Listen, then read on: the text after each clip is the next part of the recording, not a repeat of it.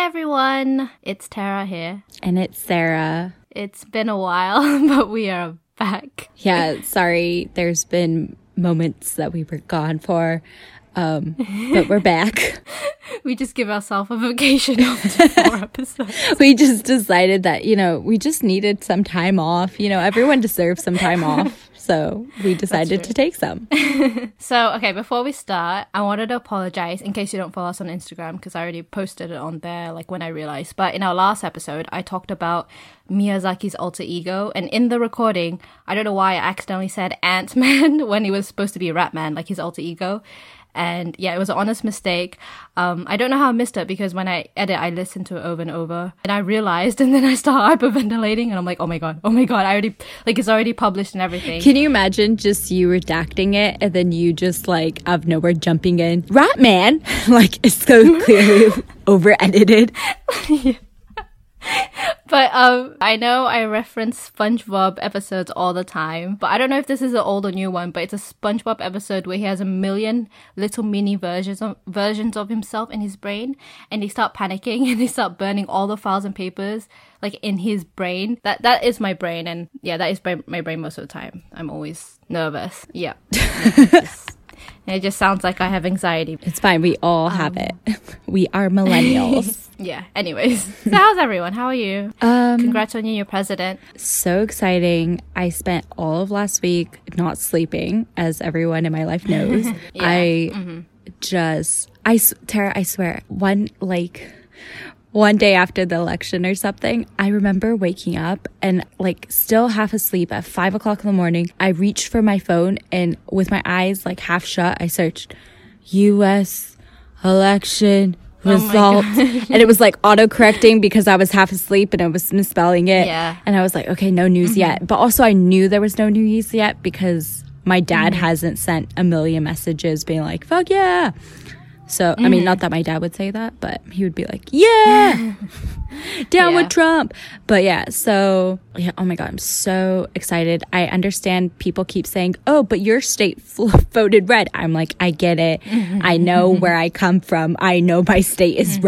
red. but my city turned blue, okay? So excuse you. no, so I just thought it was like so important for me to vote even though I don't live in the country and I don't plan on living in the US for the near future. Um, mm-hmm. But it's mm-hmm. just like, I don't know, humans' rights were about to be taken away. And I just thought if I have the ability to try to vote this fascist out of the office and I don't, mm-hmm. then I'm aiding and abetting his behavior, if anything. And mm-hmm. I feel that way about yeah. everyone that doesn't vote. No offense. No offense. because I talk to so many people here and they're just like, oh yeah, I don't vote because uh, there's no point. And I'm like, this is what yeah. people, this is specifically what politicians want you to believe that your vote mm-hmm. doesn't matter because they don't yep. want people to vote. Why is that? I mean, you can clearly see it. Trump is literally saying, stop freaking counting the votes. Like, he doesn't mm-hmm. want people to vote. No one does. Yeah. And it's just like, mm. and listen, I'm not pro Biden. I'm not pro Kamala. Like, I think it's wonderful. I'm so happy that we have like a South Asian and uh, half black woman pres- uh, vice president. That's so mm-hmm. incredible. That's but insane, obviously, yeah. you have to hold these people accountable to their policies, you know? But yeah. I feel very conflicted. I'm not pro Biden. I was definitely just like get Trump out of the office because at least Biden's not a freaking fascist. No, I'm proud of you. I'm proud of you for voting even all the way across the country and that says a lot. So, yeah, man, if I can literally go through the hassle of making sure I'm registered to vote in my city and make sure that they send my ballot here and make sure I get it back there in time. Like you can just go on election day. By the way, in Malaysia on election day, you like have the day off. You can go and vote. Like most yeah. countries don't have that. That's amazing. Well, speaking of the government, um, my case today is actually about the Malaysian government dun, and their dun, involvement. Dun. get censored after this. we just get shut down. so if we disappear after this, you know why. yeah, man. Oh god. Okay. Um yeah, so their involvement, should I say lack of involvement in helping the nomadic people in Malaysia. So this case is about Batik people, uh, also known as indigenous Orang Asli. The Batik people are Australo Papuan, Papuan people and they are remnant of the very first wave of migrants to leave Africa uh, 10,000 years ago and they are distinct indigenous ethnicity from the Malay majority. So the Batik, they live in rainforest of peninsular Malaysia. Their community doesn't believe in the concept of private land ownership, so they consider to be caretakers of the land, which I think is so beautiful. I love that. They are overall peaceful society. They share food and they that they harvest and they forge and they live in tents and lean lean tots, uh, lean toes, sorry. So recent reports said that the tribe has about 200,000 people, which are all scattered across the country. The average lifespan uh, barely reaches 50 years old. And the most important thing to keep note while I discuss this case is that they are subject to prejudice and racism in the country. Yep. Also, not not a fun fact, but the Kelantan, uh, Kelantan Islamic Council, which is an influential regional religious body, stated a mission to convert all Orang Asli to Islam Islam in the next 20 years. What? Um, Why is that their mission? Maybe get running water. Uh, make sure education get, uh, is put into these communities. Like maybe mm. that in the next 10 years. Let them live, I mean, give them healthcare and support for and them let to them have live a on their land. Maybe that yeah. would be a better plan. Because, I, yeah, okay. Anyways, this is why our podcast is going to be canceled. We're so going to be canceled. so, for decades, there has been a lot of conflict over land between the Orang Asli and the government. Wait, so do you remember at your old house, we used to look down on a community of Orang Asli and they always had parties and like people lived there. Like people who lived there were so friendly and nice. Yeah, because they did their own thing. my neighborhood that I used to live in, Damansara Perdana, used to be an Orang Asli land. And so the government yeah. was just like pretty much tricked them to giving, well, they didn't really have much of a choice, but they had to give up their yeah. land and the government gave them mm-hmm. like government housing. Yeah, they like, I could literally see the whole community from my, yeah, my, you did. my window. But yeah, they really just mind their own business and which is how they, which is how they want to live their life. And it's just sad that they can't, I'll explain it. You, you, you'll realize, you know, you'd think that the government giving them a like property. No, that doesn't mean stuff is good, but man. it's not. no, it's not. It's not. And usually, it's sh- uh, yeah, they receive shit in the end. So over the years, there have been a lot of conflict with the government. You know, the Batik group don't really have a leader, so they don't have a military or anything like that. The government has gradually enc- uh, encroached the Batik land for logging and farming. For example, Taman Negara National Park. This park was established in 1939. It's Malaysia's oldest national park, and it has like 1,300 kilometers of jungle. Because of an encroachment encroachment, the Batik people in the west of Malaysia were primarily in like inhabits of the national park. And in 1960, tourism started to increase at the national park. So this led interest for the Batik people to obtain jobs as jungle guides and uh, like at the at the national park. Mm-hmm. So in 1979, the Malaysian government began to pressure the Batik to relocate at a government subsidized settlement, which is what they always do. And this was located in Kuala Atok, just outside the boundaries of the park. Their primary concern at the time was that if the Batik people were to left to continue their nomadic existence, they would come into contact with the communist terrorism hiding in the jungle at that time, and they would be forced to give them economics and intelligence um, assistance, which is just. Know, we have to fight the commies. I know. So uh. here's the thing. I read a few things on uh, on this, and like uh, a lot of the articles were biased and blaming the Batik people, of course.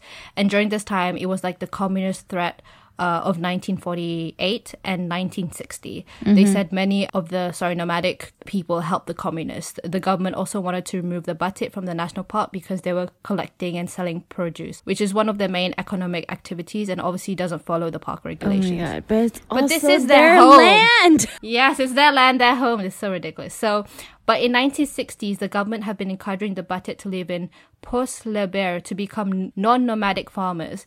So this is in Kelantan, northeastern corner of the peninsula of Malaysia. Um, of course, the Batik people were not willing to leave for many reasons. One being that Pos Lebir was not being dedicated for the Batik community, uh, the, for the Batik community, so it wouldn't be their land. And secondly, they would have to give up their nomadic lifestyle and basically their life, like how they live and everything. Yeah. You know, that's not what they want. You understand. So um So angry. of, I end the recording before I can even finish. You're like, I'm over it. You understand. I'm you get it. You understand. That's it. so um, one of the Batik summed up saying, "We Batik are rich if we have cooking pot, digging stick, uh, bush knife, lighter, tobacco, salt, and fishing pole. We only want four or five sarongs. We don't need trousers. If we live here in the Pos Lebir, we need money. If we have money, we buy a lot." But if we have no money, no pro. Uh, but if we don't have money, that's like not a problem. We reject possessions. Uh, when we live in the forest, we don't need them. We can dig tubers. If someone doesn't have food, others uh give it, as in the old days. So. Yeah, they just live a simple life. They are uh, such a peaceful community, helping each other. Yeah, no, and they just want to live their like traditional like culture and life, which there's absolutely nothing wrong with. Exactly, and it's sadly being um, slowly extinct. Wait, that's not the word. it's being slowly. Yeah, that is the word. Yeah, that is the word. yeah, yeah. I also want to make it clear that like we are aware that this is it doesn't just happen in Malaysia. Like native communities are targeted everywhere in the world. Everywhere. Like yeah, that's what I this isn't say. yeah. like an anti-Malaysia government. no, this is Like, everywhere. It happens to native people every country. So you know we have to Mm-hmm. Exactly. protect these communities. Um, but the specific case I'm talking about, it happened to the Batik people who were located in an isolated rainforest in the state of Kuantan in Kuala Koh. And over a decade ago, their jungle home, which was located in the south of the Thai border, it was torn down for oil plantation. Um, and recently, the manganese mined. So the Bate living in the Kuala Koh are also known to be one of the most neglected Orang Asli. In 2007, their land was ravaged and they planted thousands of palm oil, uh, palm trees for palm oil.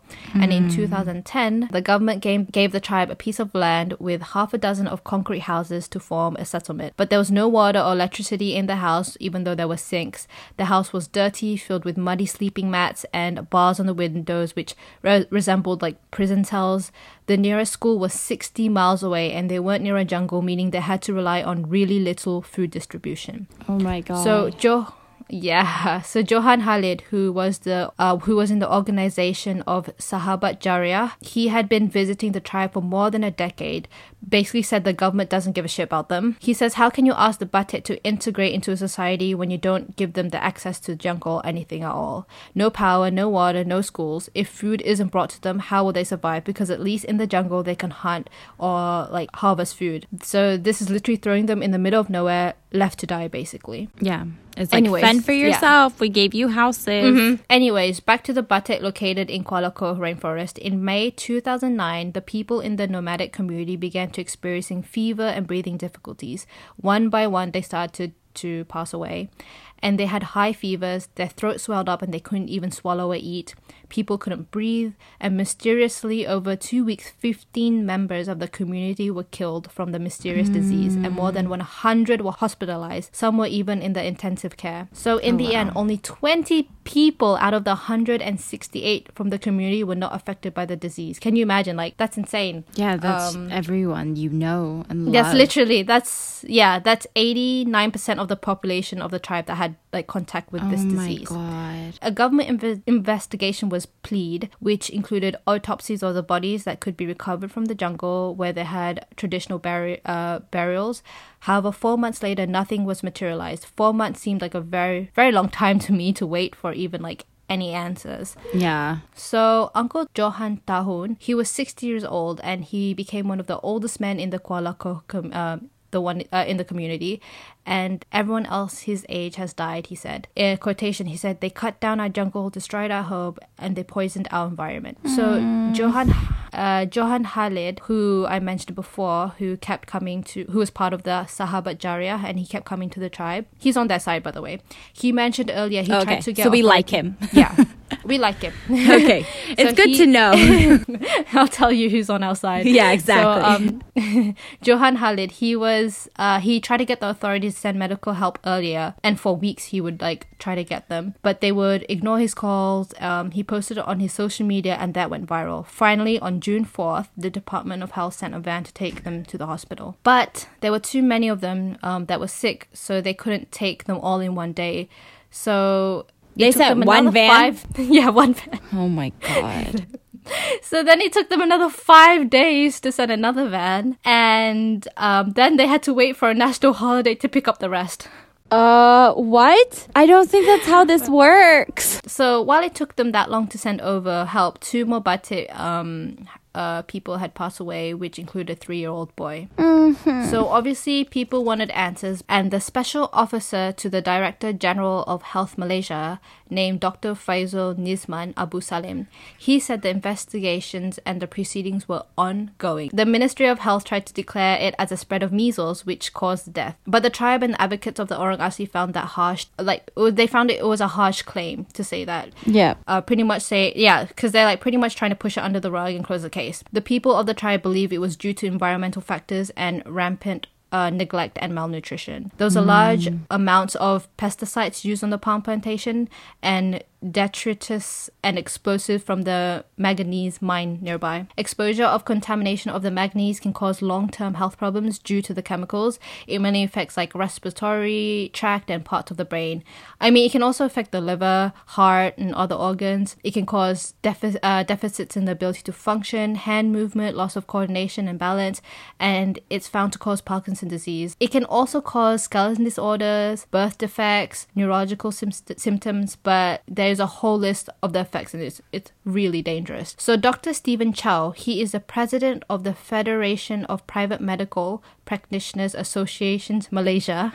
he even said that detrimental health effects of the manganese are amplified even more when the batik with even more with the batik because of their immune system since it's already compromised of chron- chronic malnutrition. So Dr. Chow, he's also on our side by the way. Woohoo. Good guy. he said that based on their own research um, of the pattern of death, there was an outside environmental factor of either poisoning by the by another chemical or another pollutant or another extreme high level manganese from the mine, which was at least partially responsible for the death. So he visited the tribes multiple times and he said that the government was supposed to give a report of the investigation, but they heard nothing. I I just find it pathetic that he- Dr. Chow and his like team had to do their own research because the government weren't doing their job. Well, I mean, it's obvious why they weren't doing their job Yeah, because yeah I mean, yeah, yeah. it's their fault. So Yeah, I mean, at this point, we all know why they didn't report anything. I don't want to say anything, but you know, I hope everyone's on the same page. Leave it at that.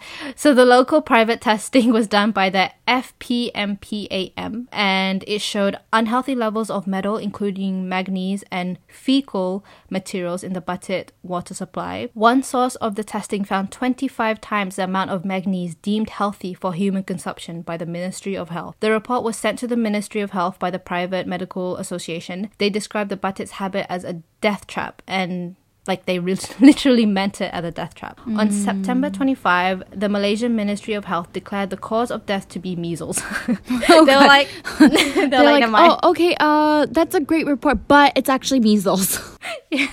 Dzulkefly Ahmad, he was the health minister. He said that of the 16 deaths, four of them were confirmed to be measles. Oh god. Eight of them were due to epidemiologically related to measles outbreak, and another four were not deemed uh, were not determined due to the decay. And get this, based on their report of the environment, Oh, yeah. the death were not due to heavy metal poisoning. Oh, okay, that's very specific. Very sp- like no one, no one asked that. No, No, um, sorry, what? What? I thought I th- you were just testing measles. I don't understand. Obviously, it came to no surprise to the Batik tribe. They had been treated like garbage by the government and they were denied access to running water, and their only supply was from the mountain stream that is collected into a small pond, which was then piped down to their village. They know about the measles as well, and they said that it was a complete different type of disease they have never faced before. So, before the manganese operation, the water was very clear, and now it's murky and sometimes even red in color. When the Oh. observer visited, My god.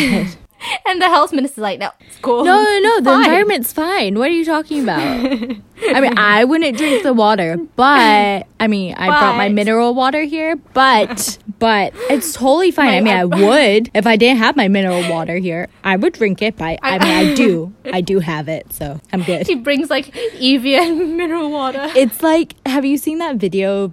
Oh, President Obama going to Flint, Yep, Michigan, where they also and he doesn't. And he's like, yeah, yeah. and he's like, "Look at this water; it's clean." And then he clearly like pretends to take a sip, but he's clearly not drinking it. or it's either like mineral water poured in the cup. It's so ridiculous. It's like, uh, it's a mockery. So when the observer visited the dam, um, the water was murky brown and there was reddish black stones, which was from the manganese mine nearby. And one of the tribe members said that the water tasted bitter, and she vomited after drinking the water. Oh my So- God. Dr. Chow, he dismissed the government's ridiculous claims, said it's an outbreak of measles. He said in quotation, I think the government wants to bury this matter and move on. Mm. Yeah, you, you tell them. You tell them, Dr. Chow. Woohoo, Dr. Ah. Chow. we love you. I'm a stan. So it's a bit late. This, this report was a year ago, but it's fine. Still stand him. So Dr. Chow, said there should be accountability for these deaths that goes right to the top. He added, but I doubt it will ever happen. In 20 years, I would not be surprised if there is barely any of the tribe left. But the Batik nomadic uh, way of life was not entirely over. They still had to make monthly trips to the jungle to find uh, sandalwood to sell and small amounts of food. It's a very long and difficult walk, and they don't even earn enough to profit from it. It's barely to survive. I was reading an interview with one of the members of the tribe, and he was under a plastic uh, cover hanging from the bamboo. He was cooking fish over the fire for his two kids, and he said, Our old way of life is gone. Outside it is hard, but at least we have houses. People bring us food, and maybe things will get better, said Jamal. This jungle used to be our home, but not anymore. Another member of the tribe said that they believe they were poisoned because of the mine, and that when it rains, they don't use the water from the uh, like Tunduk River. Basically, the water from the mine falls into this Tunduk River, and they avoid drinking um, water from that river. Now the jungle is in logged ruins. The state government gave the land, which was uh, designated for the tribe, to another palm oil company. They ripped and destroyed all of the tribe's plant planted trees. They tore down the campsite that they made. The company claimed the to compensate them with 10,000 ringgit. So yeah, they wanted to compensate them in 10,000 ringgit, but they have yet to do so. They didn't give the money to them, which is so so like, what is Oh, so 10,000 ringgit? Like, that is uh, nothing. literally You're robbing people. 10,000 ringgit is nothing to these rich shits. I'm sorry. Oh my god. So not only do they destroy their homes, their life, then compensate them for barely anything, and then don't even pay up. It's pathetic. It's so stupid. I also forgot to mention the government was spending spending eight hundred thousand dollars, not ringgit dollars, um, in installing power grid and water treatment system, while the Batik were collecting rainwater from plastic tanks. Okay. so Malaysia is one of the largest producers of palm oil. In 2013, a study which estimated from 1990 to 2008 found that 1.4 million hectares of forest land was destroyed to make palm oil plantation. I mean, obviously this is tra- sad because not only does it for the Batik people, but just the environment and endangering animals. I'm so sad that there's no happy ending. No, that's it. That, that is literally Oh my it. God. it just ends like that. I, I don't know if they What- paid up. I doubt it. This is Um, recent, right? This is recent. This was last year. Yeah, no, it's like, you know, sometimes you hear these stories and you're like, oh, that happened ages ago. It's like, no, this is recent. This is happening Mm. Exactly. now. Oh my God. Yep. Okay. Well, that he did a good job. It's He also did- sad because like it should be there's not a lot on it as well, you know? People aren't really talking about No, it. I definitely didn't hear it when it came out. Nothing. Hopefully that will start to change. So, um, following your case, I'm also doing a case on uh, impoverished communities that were attacked in Malaysia. I mean, I don't know how else to mm-hmm. put it. There's probably a better, more articulate way to put it, but we'll just go with that. Uh, so if I'm just putting this out there, um, I'm about to talk about a prolific uh, pedophile. So there is a lot of trigger warning. There is talk about abuse of children, the, that nature. So if you are uncomfortable with that, rightfully so. I completely understand, and I hope you have a good day. Um, so today I'm doing the case of the gap year pedophile Richard Huckle, and he's actually considered one of UK's most prolific pedophiles, although he was only 28 when he was arrested. Whoa, um, so young. Yeah, really young. He carried out most of his crimes in Malaysia, but there's also also evidence of his crimes in Cambodia and India. So he was born in Kent in the UK, and he was Hey, born I in lived in Kent before. yeah. Are you proud? no, I'm not proud. Sounds Go like it. Um, so yeah, so he was born in 1986 and went to really good schools there. Even though he was never really a like A plus student, he was like always just average. When he was older, he became a member of a church in London, which for legal reasons British investigators have kept anonymous, but has been alluded that it was a predominantly Asian or South Asian church, which will bring importance later on. So, after his arrest, I'm skipping forward a little bit because to talk about this mm-hmm. church. So, after his arrest, the pastor of that church was interviewed and he said that Huckle rarely came to the church unless to see children. I mean, if a young man hmm. only wants to hang out with children, is this not a red flag? I think it is. right. So in college, people that knew him said that he was just a loner, never really talked about himself or home. But he seemed to have like a few friends, I guess. He started to post hundreds of pictures of himself, mostly with children. One person online did comment on these posts though early on and said, That one person would be you. that would be me. This is me, 100%. Listen to this. After reading your post, I think you're weird. You like Asians, especially children. I mean, I don't think he meant like it's weird that you like Asians. I think Yeah, he yeah, meant yeah. you like Asian children. Um, Yeah. Especially children seem to have a bit of a obsess- obsession about them, looking for churches, wanting to come in Asia to Asia and so forth. To which Huckle replied, "Okay, I admit I'm not the most normal person, but I think the hmm. comments you are making are a little extreme. I didn't particularly have a decent social life my teenagehood, mainly as my school and friends lived 20 miles away, and going to an old boys' school didn't help. So I'm like, you didn't mm. say anything. like, yeah. you're like, yeah, you're kind of right, but it's because of my upbringing. he did not defend himself. in Nope, nope, nope. So he also would make posts about how he felt like he can be his true self around children and things like that. I mean, also fucking hmm. weird. You're n- kind That's of so like weird. growing to be a grown teenager. Like, I mean, he must have been like 18, 19 about this time. Yeah, I was gonna ask how old he was. Yeah. After Richard had finished his studies in 2005 to 2006, he spent a gap year in Malaysia. Probably just one of those like soul searching weird things that British kids take. Uh, I think it's only like a thing in the UK, the gap year thing that people take. This is where he pretended to No be. This is where he pretended to be a devoted Christian and English teacher, pretty much to gain access to children through churches, schools, and orphanages. Mm-hmm. So, um, this woman, Anne Joyce, she used to work for the World Change, which was the company that organized Huckle's gap year. She said that mm-hmm. Huckle had been trouble from the start, and she kind of said like he gave her the like weird vibes. And he was moved to, I mean, he was removed from his first school placement because he rubbed gap year students the wrong way. Mm. They're like, listen, I came to Asia for my spiritual growth and he's killing my vibe. so Get him out of here. please, with his weird long hair.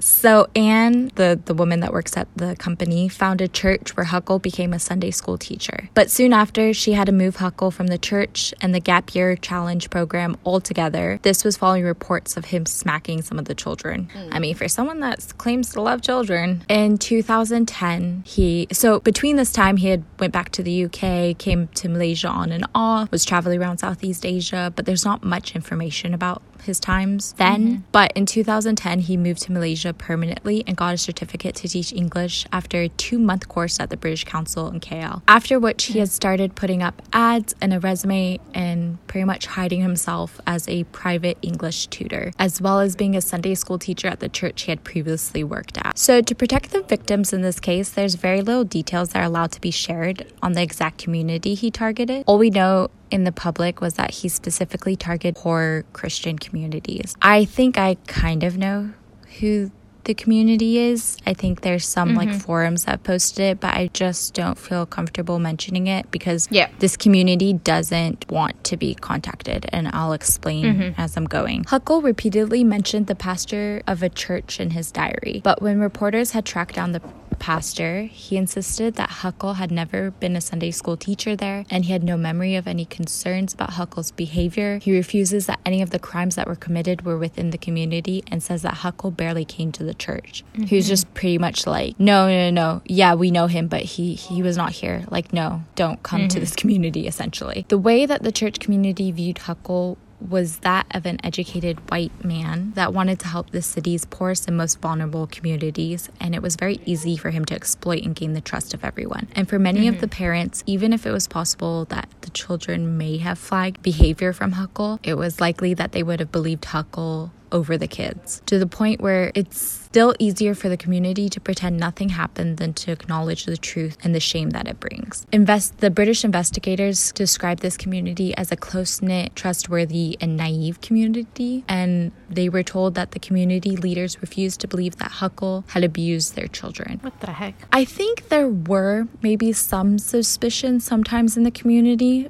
but they seem to have disregarded it quite quickly. For example, Huckle once posted on his blog that he was accused of abducting a little girl when he took her out of the room because she had wet herself. Very personal. I don't know why he would post that, but mm, he posts a lot of weird things on the internet. That's weird. Yeah. To put up a front, Huckle posted hundreds of innocent pictures of himself with these young children. But on the dark web is where he posted his true intentions. He Oh filmed and photographed himself abusing the children for other pedophiles. he even posted Oh. on forums there regularly. Um, in one post, What he said, "Fuck." in one post, he said, I hit the jackpot. A three year old girl as loyal to me as my dog, and no one seemed to What care. the fuck? I'm sorry. Sorry. It only gets worse. angry. he was caught when Australian police stumbled across his online activity as they were investigating 17 other British men who were pedophile suspects. Five of those have now been convicted, two have killed themselves, and five have been arrested. Um, so yay. Yeah, so pretty much they were investigating these other pedophiles and they were on the same websites as Huckle, and that's how they were able to identify him. I think they said they identified him through like an freckle on his finger in the pictures. Um, like it was kept coming up and they were able to figure out who he was. A freckle. Wow. okay. Hey, these like cyber crime police, like they they're very good at identifying things mm. and like locations and things like that. I mean, they should That's be. so good. So Huckle was arrested at Gatwick Airport when he flew home from Christmas in 2014. So mm-hmm. he was initially charged with 91 serious sex assaults on 23 children. Police believed he had attacked up to 200 children. Holy He was arrested, questioned, and then released on bail because he had no priors. He went to his family home in Kent. But on Christmas morning, his parents had thrown him out. I think they had found Good. out what had happened. They were Good. like, mm, fuck off. So, Yeah. very British. Fuck off. fuck off now. Mark's going to hate my British accent. Mark's shaking his head. So hard. Okay. Sorry. Investigators had found over 20,000 indecent photographs and videos that he had taken. Twenty thousand. Yeah. Oh. Oh my god. They also discovered his descriptive commentary that he would share with other pedophiles. One of them saying, I was going to lure him into the bedroom and have sex with him, but I think he noticed the trap and fled. I'll get him next time. oh my god. Oh yeah, my fucking god. scary. Okay, so he Disgusting. he posted a video of himself abusing a victim on a crowdfunding website to support his travel and abuse. At this point, Huckle was arrested again and held in prison to await his trial. He denied all charges. The investigators planned for three separate charges because they didn't think one jury could stand listening to all of his crimes. Can you imagine? Whoa. They had counselors That's on insane. standby. Wow. Yeah. But Huckle then decided to plead guilty, guilty and accepted all 91 charges. His charges were listed on five different pages and were heavily redacted, unlike any sex charges before in the UK. So it hid locations, dates, and names of victims. Some victims he abused for several years. His youngest was six months, and his eldest was 12. Six Yeah. months. And they oh were my god. And twelve. That's so young. yeah, that's the eldest. There were boys and girls. It's it just gets worse. He had also written a 60-page guide on how pedophiles can reduce their risk of exposure. Huckle had bragged in this guide, impoverished Asian kids are definitely much easier to seduce than middle class Western kids. He was like a systematic pedophile. Like he is Yeah. Monster. Mm-hmm. All the crimes he was charged with were committed in Malaysia, even though he had traveled all across Southeast Asia and India. These were the ones that they presented. Another interesting fact was that investigators never interviewed any of the victims because they believed it would cause extra trauma. So they relied mm. everything on the admission of the crimes he had done and the videos, pictures of the victims. Imagine having to watch every single thing, and you know you have to watch it multiple times as well just to Oh my up. god, I can't. I don't want to. I don't Like- want. Yeah. No. He would take his victims to places like Port Dickson and KLCC and just like take pictures of them,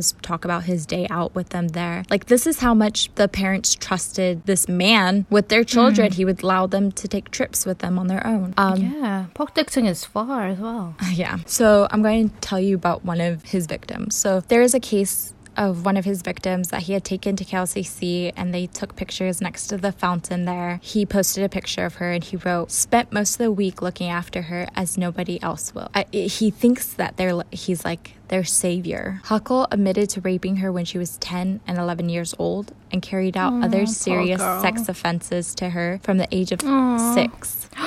yeah. He posted. So she. A, Sorry. Wait, he's been he's been in her life for a very long time then. Yeah, that's that's the thing. It's like there was like there was some wow. children that he abused throughout like for years of their life. So Oh my god, that's so fucked up. That's yeah. so sad. He posted abuse pictures of her on the dark web and wrote, "It's quite amazing to have I hate reading this. Okay, hold on. Mm-hmm. It's quite amazing to have stuck with the same child lover for so many years. I hope from the images you have seen, you enjoyed watching her grow it's not often in child porn you can compare the bodies of a five year old and a 12 year old that are the same girl. I'm sure I'll have plenty more sex with her in the future. Like, oh Ew. my god. I Ew. can't even. It was so hard to Ew. read that. It was so hard. like, I want to vomit. What the fuck is oh my god this is sick it's disgusting oh my god i didn't even know about this case i've never heard of this case oh really no i, I mean it I was quite it was quite popular but let me tell you it was not easy to read reports. I like it was hard oh, to get right. information about this mm. here, and I'll explain in a bit. He was given 22 concurrent life sentences after pleading guilty to 91 counts of child sex offenses. So after the charges, the British investigators approached a local child protection NGO to help approach the community and explain what happened to their children. So this this is the Protect and Save Children charity, and they have set up child sexual abuse um, prevent like education and prevention workshops for these communities. But mm, that's really good. the charity says that they didn't have access to the charges that Huckle was facing and they didn't inform the community about what happened to their children. In 2016, in an interview, the deputy, the then deputy minister of um, women, family, and community development, said that uh, they were not aware about anything about the case, as it's being handled by the British prosecution, and the victims are unknown. So. Mm. After the gravity of Huckle's crimes became known, the Malaysian government set up a telephone hotline for people to call if they have any information about Huckle or if they were abused mm-hmm. themselves. But the British authorities insist that they did inform Malaysian authorities as soon as they identified Huckle before they had arrested him in 2014. Oh, um, drama. Yeah, so it's a lot of he said, she said um, yeah. type of things. Uh, mm-hmm. I think the community is also kind of blocking out any kind of help yep. and counseling from what I've heard yeah. mm-hmm. because they're just like, oh, it's not us, it's another community, not here. And I understand they have a, they want to protect the children, but you know, these mm-hmm. kids definitely need help uh, very much. You want to just shut them out yeah. Some good news, not very much good news, but still good news. On 13th mm-hmm. of October 2019, Huckle was found strangled and stabbed to death in his cell. Fuck yeah. Another prisoner was charged for his murder in January 2020. If I was the like, judge, I, I would have been like, you know what? you know what?